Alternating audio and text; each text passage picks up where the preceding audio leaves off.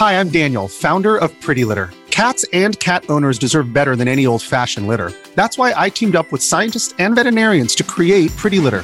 Its innovative crystal formula has superior odor control and weighs up to 80% less than clay litter. Pretty Litter even monitors health by changing colors to help detect early signs of potential illness. It's the world's smartest kitty litter. Go to prettylitter.com and use code SPOTIFY for 20% off your first order and a free cat toy. Terms and conditions apply. See site for details. This episode is brought to you by Reese's Peanut Butter Cups. In breaking news, leading scientists worldwide are conducting experiments to determine if Reese's Peanut Butter Cups are the perfect combination of peanut butter and chocolate. However, it appears the study was inconclusive, as the scientists couldn't help but eat all the Reese's. Because when you want something sweet, you can't do better than Reese's. Find Reese's now at a store near you.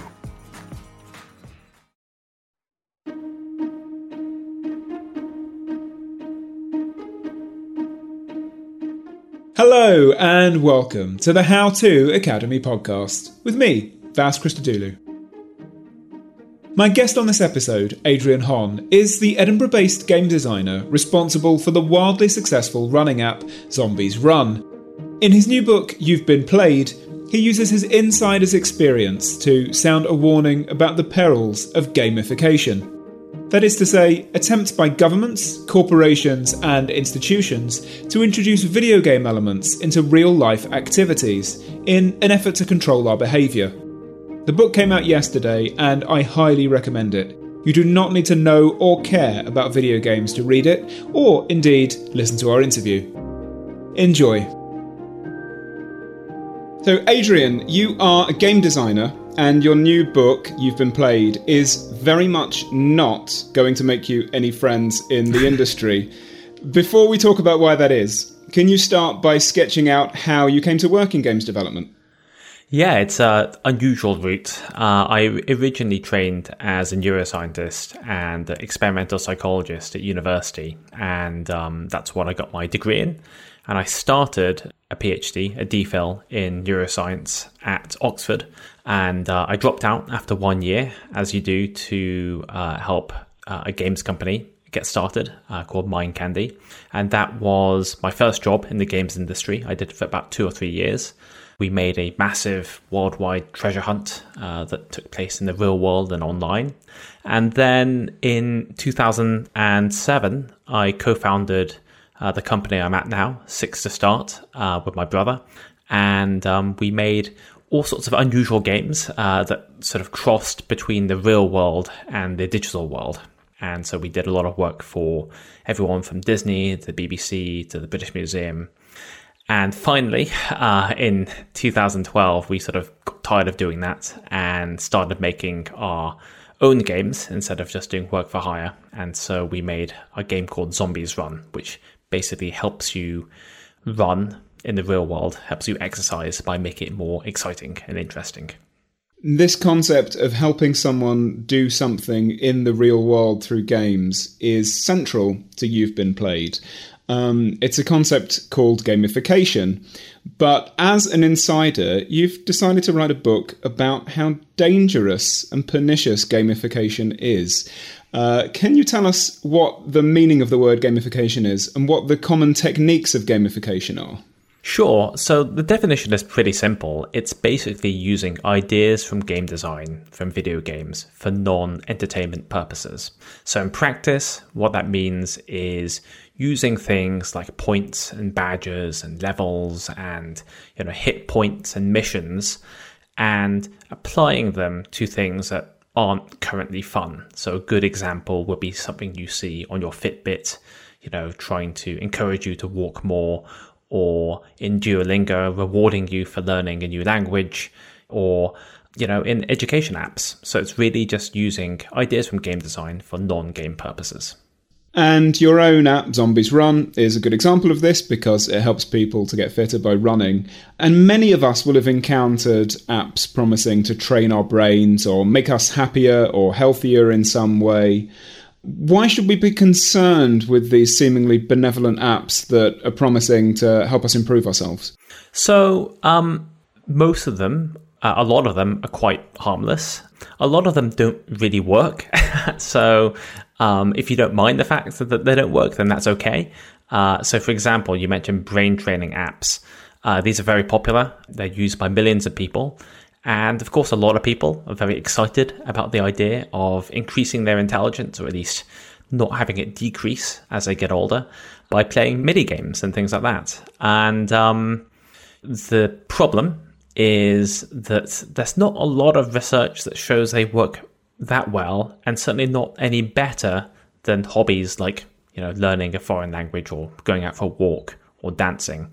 But you know there is something about the allure of playing a game that makes you better that they're able to tap into, even though the science says uh, maybe it doesn't really work that well. The world of work is rapidly being gamified, with everyone from Amazon staff to programmers being made to, and I use this term loosely, play a competitive version of their job. And this actually is quite pernicious, and the history of this sort of technique predates the digital age. Will you give us an overview of how work is being gamified and the consequences of that? Yeah, I mean, it, it's useful to sort of go back and look at the history of this. Obviously, workplaces and factories have always had some kind of incentive, you know, and, and reward and punishment over the centuries. So that's that's not new. And we have the idea of Taylorism going back into the previous century and beyond, with people's output at factories being measured and people being rewarded for doing more.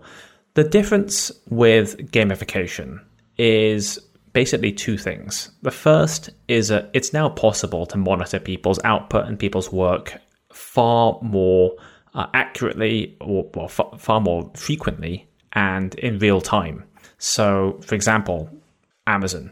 In the past, uh, you might be able to count someone's output, you know, in terms of what they did in the factory at the end of the day or the end of the week.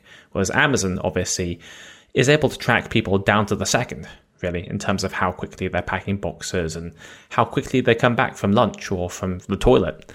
And so that stream of data is obviously used by Amazon to judge its workers.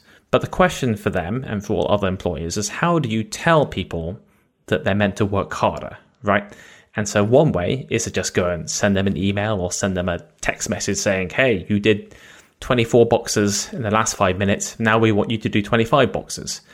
Kind of seems a bit impersonal, you know, seems a little bit, uh, a little bit on the face, you know, a bit, bit overt. But it turns out it seems that if you go and put these instructions in the form of a game, then people at least seem a little bit less willing to uh, be outraged by that. And basically what's happening is that companies have kind of stumbled on the idea that if you wrap your feedback mechanisms for workers in the aesthetics of video games, then it almost makes it go down easier, you know, because everyone now is, you know, plays video games to some extent, right? You might not play a console game, but you might play Candy Crush or you might play you know casual games on your mobile phone. I think everyone kind of understands how leaderboards and achievements and missions work. And so when a company says, "Hey, um, you know, today your mission is to go and accomplish these tasks, and you can get these badges, and you can earn these rewards and get these points," everyone kind of understands what that means. They know what that how that works, and that seems to work better. Even though at the end of the day, what they're saying is, please work harder. so the thing is, is that even though some of these games can be quite sophisticated and, and look quite good, you don't really have any choice in whether you play them, which means that they're not really games, are they? You know, games, true games, you should have a choice in playing them at the very least. And so when you're in the workplace, whether it's Amazon or Uber or you know, even programmers now are having their work monitored, call center workers, truck drivers, you know, a lot of these places you have very little choice in whether you play the game, or if you do have a choice in whether you play the game, in the case of Amazon, either you can sit there packing boxes with nothing to distract you, or you can turn on the game. So it's not that much of a choice. Why is it a problem? I mean, you've you've made a, almost an advertising pitch there for why gamifying a boring job will help alleviate some of the tedium, and the employer likes it, and the employee can enjoy it a bit more than they otherwise would. Well, I think that's a good question. So, if you ask the workers what they think of it, some workers do actually say, you know what, it makes it a little bit less boring. Although other workers say, actually, it makes it even more soul crushing because you kind of realize just how tedious and how repetitive the work is. You know, there was this video that went around uh, a couple of weeks ago.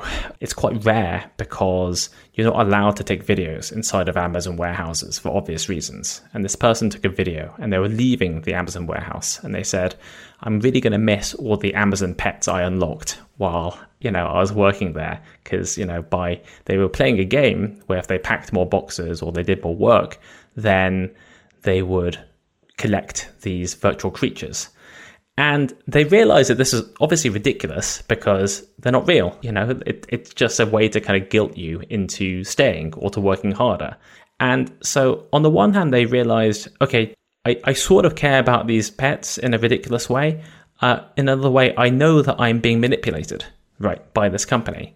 And so it can work, right? These things can work in the short term, but I think that people do realize that they've been manipulated into doing things they maybe wouldn't have done otherwise had the game not existed. I think in the long term, these sorts of interventions, like introducing gamification into a workplace, it doesn't really seem to have a huge effect on people's happiness or output, actually. You know, there's not a lot of studies on this, and they're not very long term. But fundamentally, they don't really change the nature of your work. If you get, you know, what I'm saying, you're still packing boxes at the end of the day. If you're driving for Uber, even if they give you rewards and badges for driving more, you're still, you know, driving a car. And that is the limitation of these kinds of gamification. In the book, you also suggest that gamification in the workplace is a tool for making employees accept weaker bonuses, less pay, and so on in favor of ridiculous virtual rewards of the kinds like you just mentioned, like imaginary pets and that kind mm. of thing. Will you speak a little bit more about that?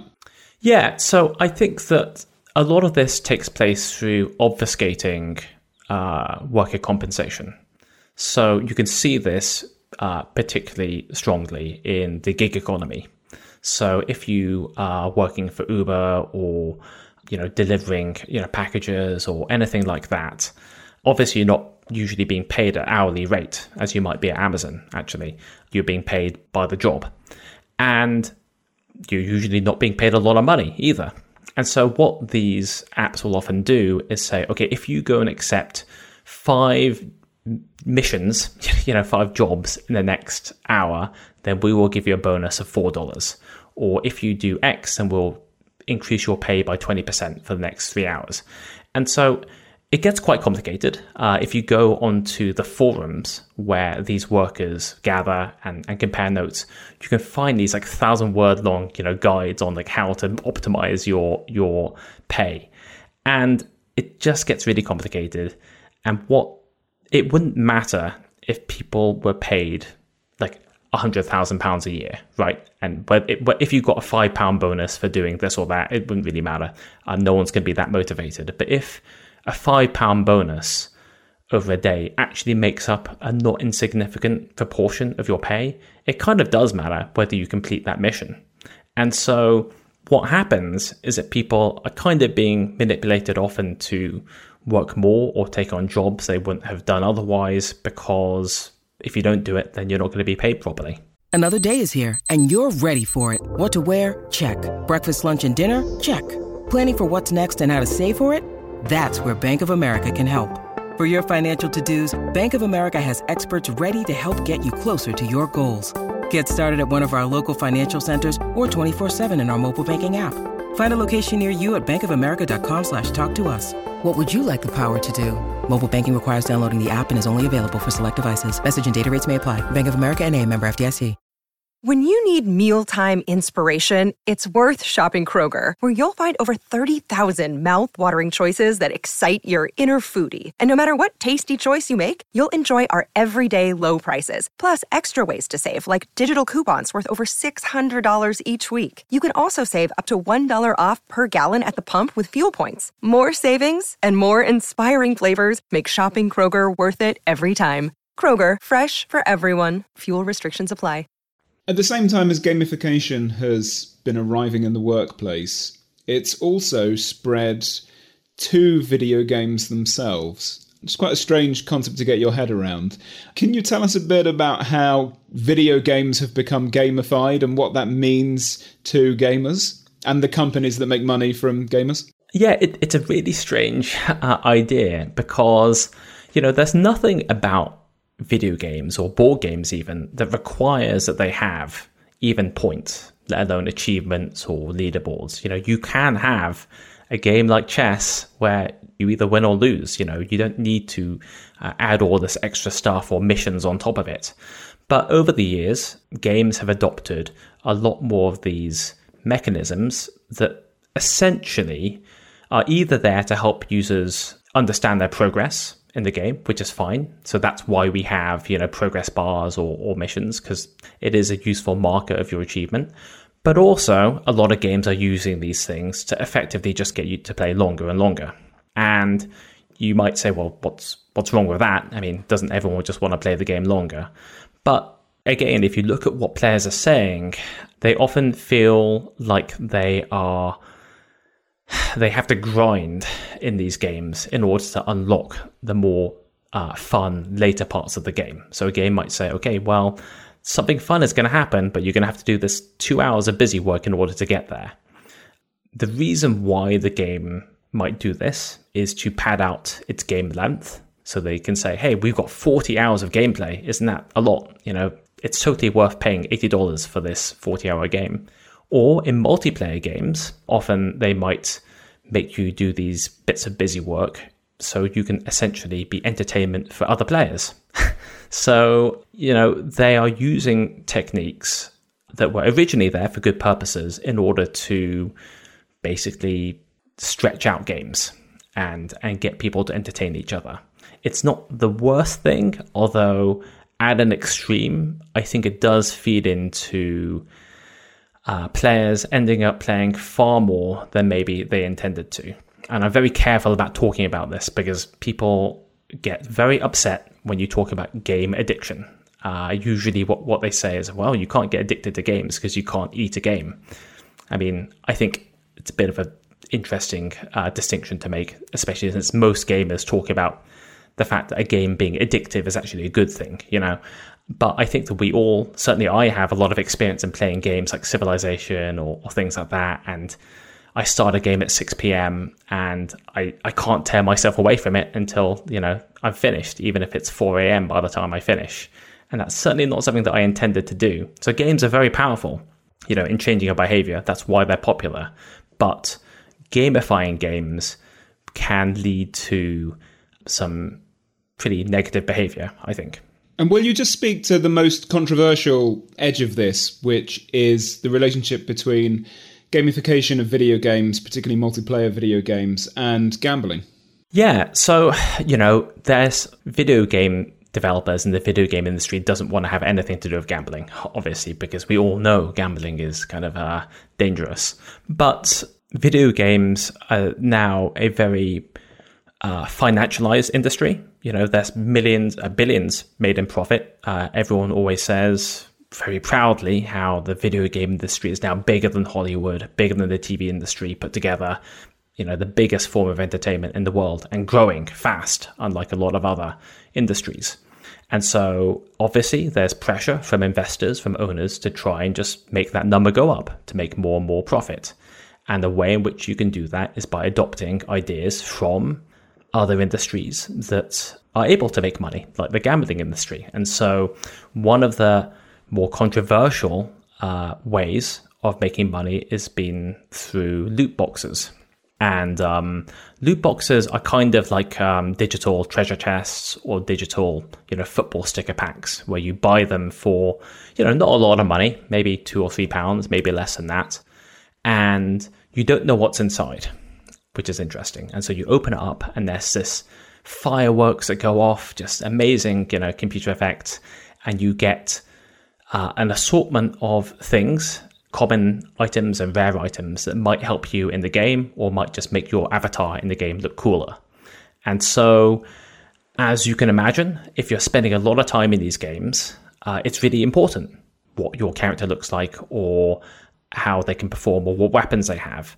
And so a lot of people end up buying a lot of these loot boxes. I mean, they're big business. They make billions a year. And uh, they have been banned in some countries because regulators and politicians think that they are effectively addictive. They're preying upon players. I think, especially Belgium, children. Should say, yeah, especially children, especially children, and you know, there's been a lot of discussion in the UK about banning loot boxes for children, or just banning loot boxes full stop, even for adults. So, like I say, they've been banned in some countries, and then they got reversed, and maybe they get banned again. But What's interesting is that players don't really seem to like loot boxes either. Like, you know, if you go and look on forums, if you go and look at the community, uh, no one seems to be very happy about them.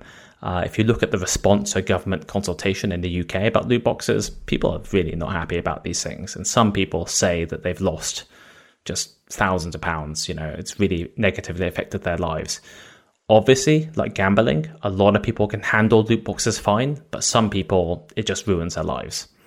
So that's the worst form, I think, you know, of the gamification of video games. There are there are much milder forms of it, but it is a place where you have something that was just meant to be fun, you know, something that that uh, was just meant to be an entertainment, turning into something where people can actually lose hundreds, thousands of pounds that they don't have, and it's really sad. Politics has been gamified as well in many countries. And there are several strands to this. The most obvious is in China with the social credit system, but we also see examples of it in democracies. Would you speak a little about the gamification of politics? Yeah, so of course, I think a lot of people have heard of this idea of the Chinese social credit score. And um, I looked into this for the book in a bit of detail. It's true that the Chinese government had a plan to sort of introduce some sort of scoring system. Uh, and they say this is to basically uh, reinforce trust across the society. And the way to do that is by scoring people. So hmm, I'm not sure how, how that makes a lot of sense. But anyway, they've started a number of pilot programs in cities across China. So it's not a national thing yet. Although, given how big Chinese cities are and how many of them there are, it's still affecting tens of millions of people. And you know, these systems effectively monitor citizens um, through you know every means available, uh, which means that they're monitored through uh, their you know if they run a red light, if they jaywalk, you know if they return a library book late, you know if they get punished by police, that sort of thing. And for bad behaviors, they get points deducted. For good behaviors, they get points added. And if you have a lot of points, then you get access to privileges like um, better public services, better interest rates on loans, that sort of thing. If you your points go down, then it's possible uh, at a very worst case scenario you get put onto a national blacklist where you lose access to luxuries like uh, air travel or private schooling or, or that sort of thing. So there are some consequences it's a case where the sort of ambition really exceeds the grasp. I think they would like it to work perfectly. And of course, with any kind of technological system, it doesn't really work that well.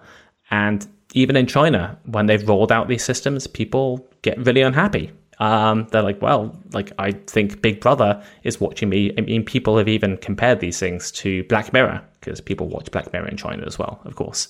But some people in China do like it because they think, hey, why shouldn't we punish people who behave badly?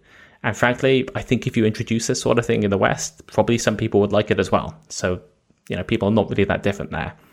I think what's important with a Chinese social credit score is not so much that it's really working that effectively. It's more that the political will is there and they want to do it and they will probably keep on trying to do it and eventually they might get it working.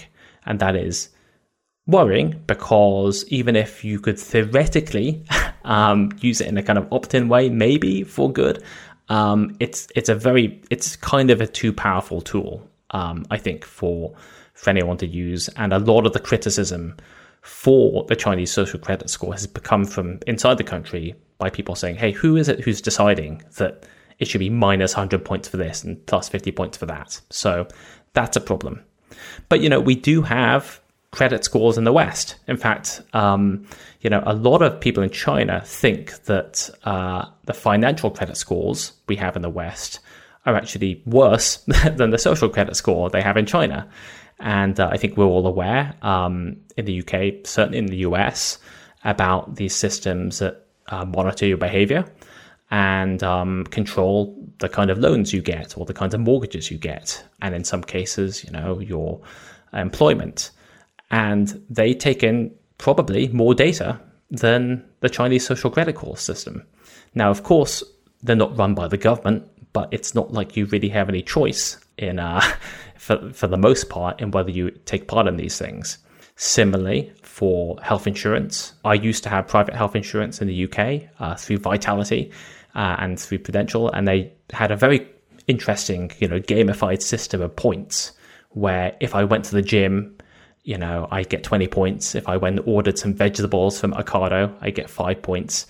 It's all opt in. I didn't have to do it. But if I got enough points, I would save quite a lot of money. I mean, I'd save hundreds of pounds, you know, maybe more per year. And when you have those kinds of incentives, can you really say that it's opt in? I mean, not really. um, you know, if, if you're not earning that much money, then you don't really have that much choice. And as more and more people in the UK are buying private health insurance, well, is that part of our lives not also being gamified? So, you know, as the state in the West is kind of retreating in a lot of areas, a lot of the places where private industry is growing, those places are using gamification to incentivize, to manipulate people's behavior. Hey there, I'm Dr. Maya Shankar, and I'm a scientist who studies human behavior.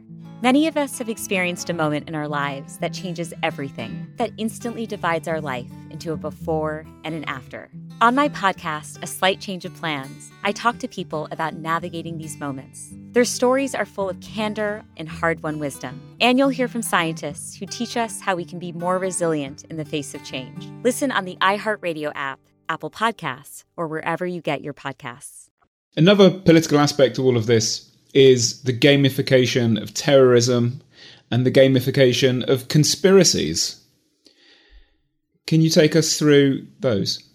Yeah, so um you know, when we say the gamification of terrorism, obviously no one has designed, you know, uh, a, a terrorism game to make people do more terrorism at the same time, I think we sort of have an idea of that because this term was invented by by a scholar who's kind of interested in in um, what leads people to terrorism. And a few years ago, you know, we had a series of mass shootings by young men, and uh, often involving the online 4chan or 8chan forum, and they would live stream their shootings um, using like a head mounted camera. And so it looks a little bit like some kinds of, um, you know, combat video games. And people watching these streams and commenting on them would say, oh, wow, he's gotten this high score and I want to beat that high score.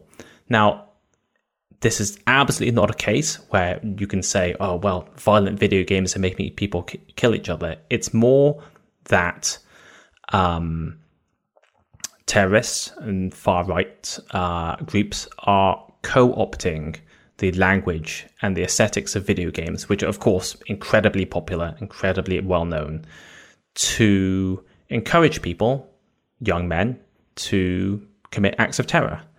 And, you know, if you went back 200 years ago, they'd be doing something else. But it's because uh, video games are the dominant form of culture for a generation that you have this kind of feedback cycle where even if something is not actually a video game or even gamified, people choose, they kind of feel compelled to view the world as a game. Um, and sometimes that's completely harmless and it, it's just fun.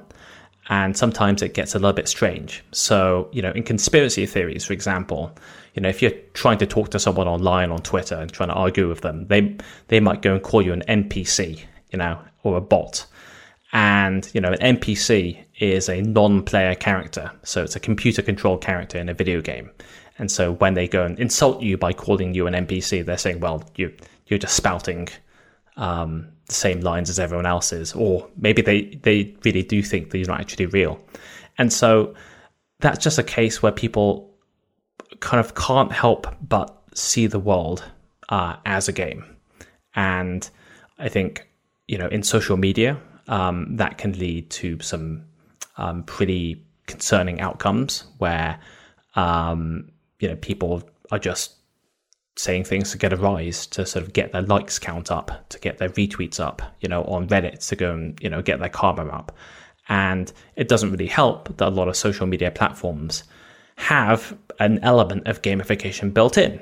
Of course you know you have uh, you know facebook or twitter having these very visible markers of a post's popularity and people obviously um, if they say something extreme one day and they see it get a lot of engagement and see the likes go high and you know they get a feeling of achievement they're like well i should just keep on doing that. I've been rewarded for doing that by getting this response and um, the platform promotes your content. So that's another case where no one's deliberately designed it as a game but it has these elements of gamification in it that lead to results that can be quite um, yeah quite worrying.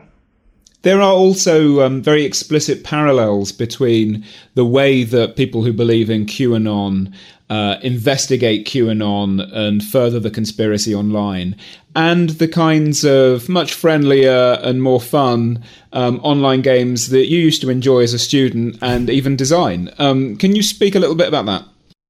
Yeah, so um, I think a lot of people are aware about QAnon, this sort of very strange, very um, popular far right conspiracy. Um, and, you know, when it started getting really popular, and especially as it started intersecting with, uh, you know, real world politics, you know, uh, Pizzagate, um, and uh, of course, you know, the the um, insurrection in the US.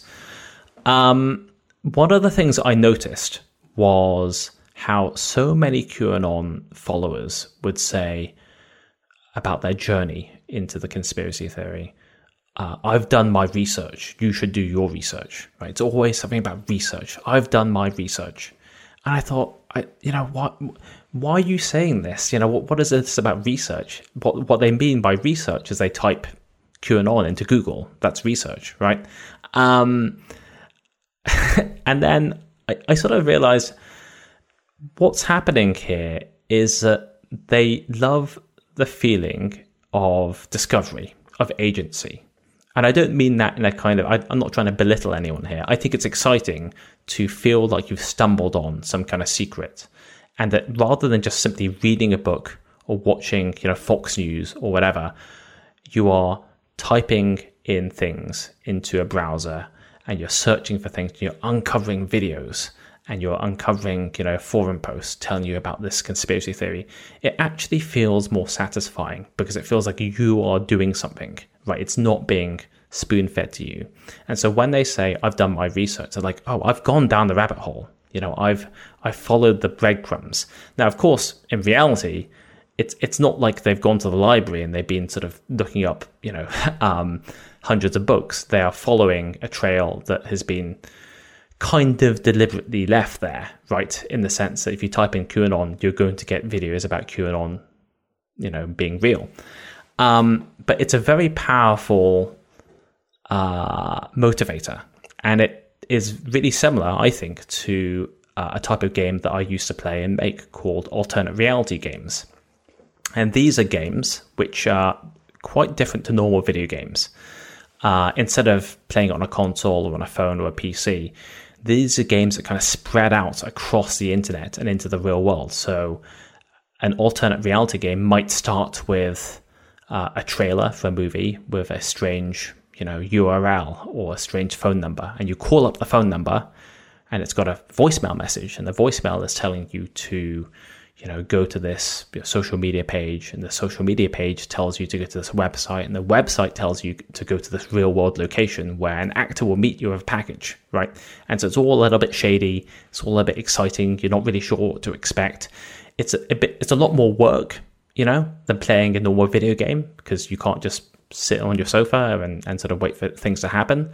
But it's also kind of much more thrilling, and I think what I realized is that even though researching quote unquote QAnon and playing an ARG are, you know, in some ways a lot more difficult than consuming a TV show or reading a book, that they feel much more satisfying. They have a sense of community about them because they're so complicated that you have to go and talk to other players to progress. And they're designed in a way, if they're designed well, that even if you are not like an expert, you know, you can still feel helpful by coming up with theories about like, oh, I just saw this pattern of birds in this photo and it looks like something outside of Hillary Clinton's house. You know, what do you think of that? Right. I mean, that's just, you know, no one can disprove that. It's just nonsense. But people still feel like they're doing something useful. And to sort of be sympathetic to people, people really want to be useful, right? You know, we don't want to just sit at home and, you know, work, you know, a low wage job and not feel valued. People want to feel valued in their lives. And what these conspiracies are doing with the, this sort of gamified interaction is helping people get that sense of value in a kind of twisted way from a community. And so if we're wondering, oh, why is it that people are believing this nonsense about 5G towers and about, you know, children trafficking in furniture? Well, it's because they are getting something from that. And it's not the theory, because the theory is ridiculous. It's the sense of community and the sense of purpose and importance. And um, you know, if you aren't sort of used to playing games or if you haven't sort of looked at ARGs or online games, you might think it's kind of weird that people will be able to get that sense of purpose from those games, but absolutely they can. And um, we need to be very aware of that. Is gamification inevitably going to get worse as new technologies like VR and augmented reality become widely adopted? Um, yes, I think. you know, I don't, I, I don't think there's much doubt in that you know, gamification has grown massively over the last 15 years because uh, we have smartphones with us all the time and because they're networked uh, with a lot of sensors and because so much of our lives are now mediated through the internet.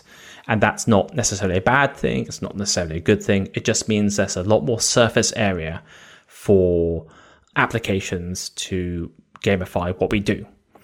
And Companies like Facebook and Apple and Google are pouring literally tens of billions of dollars a year into the development of virtual reality and augmented reality uh, headsets. So augmented reality, uh, you know, would be things like smart glasses where you can, you know, uh, wear them and you can enhance your vision uh, all day.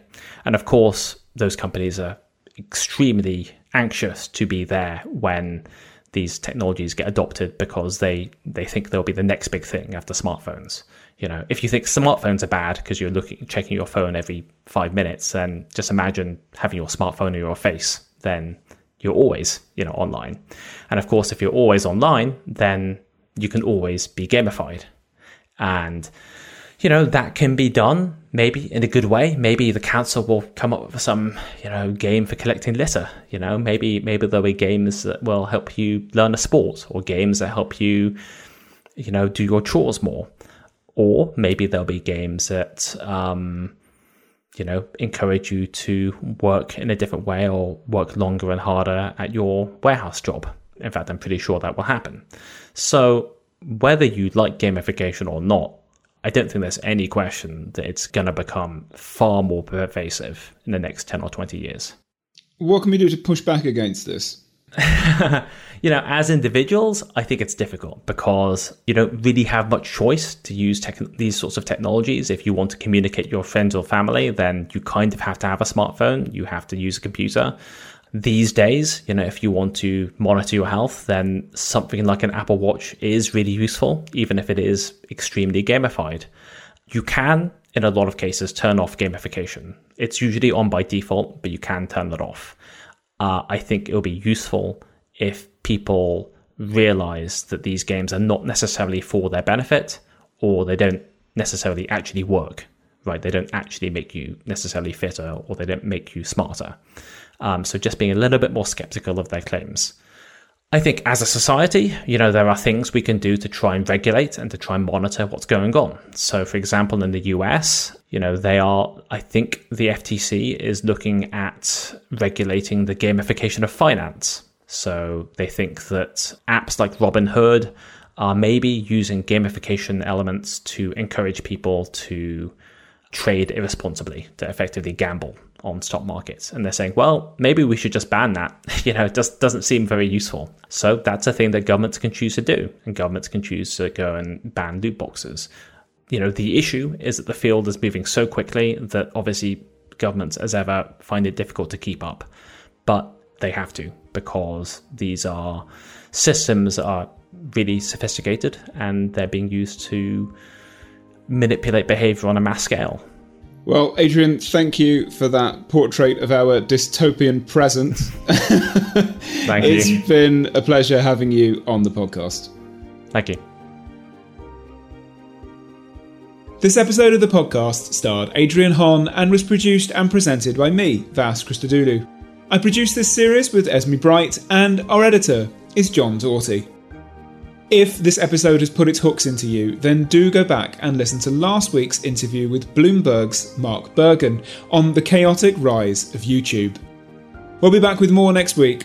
Until then, thanks for listening.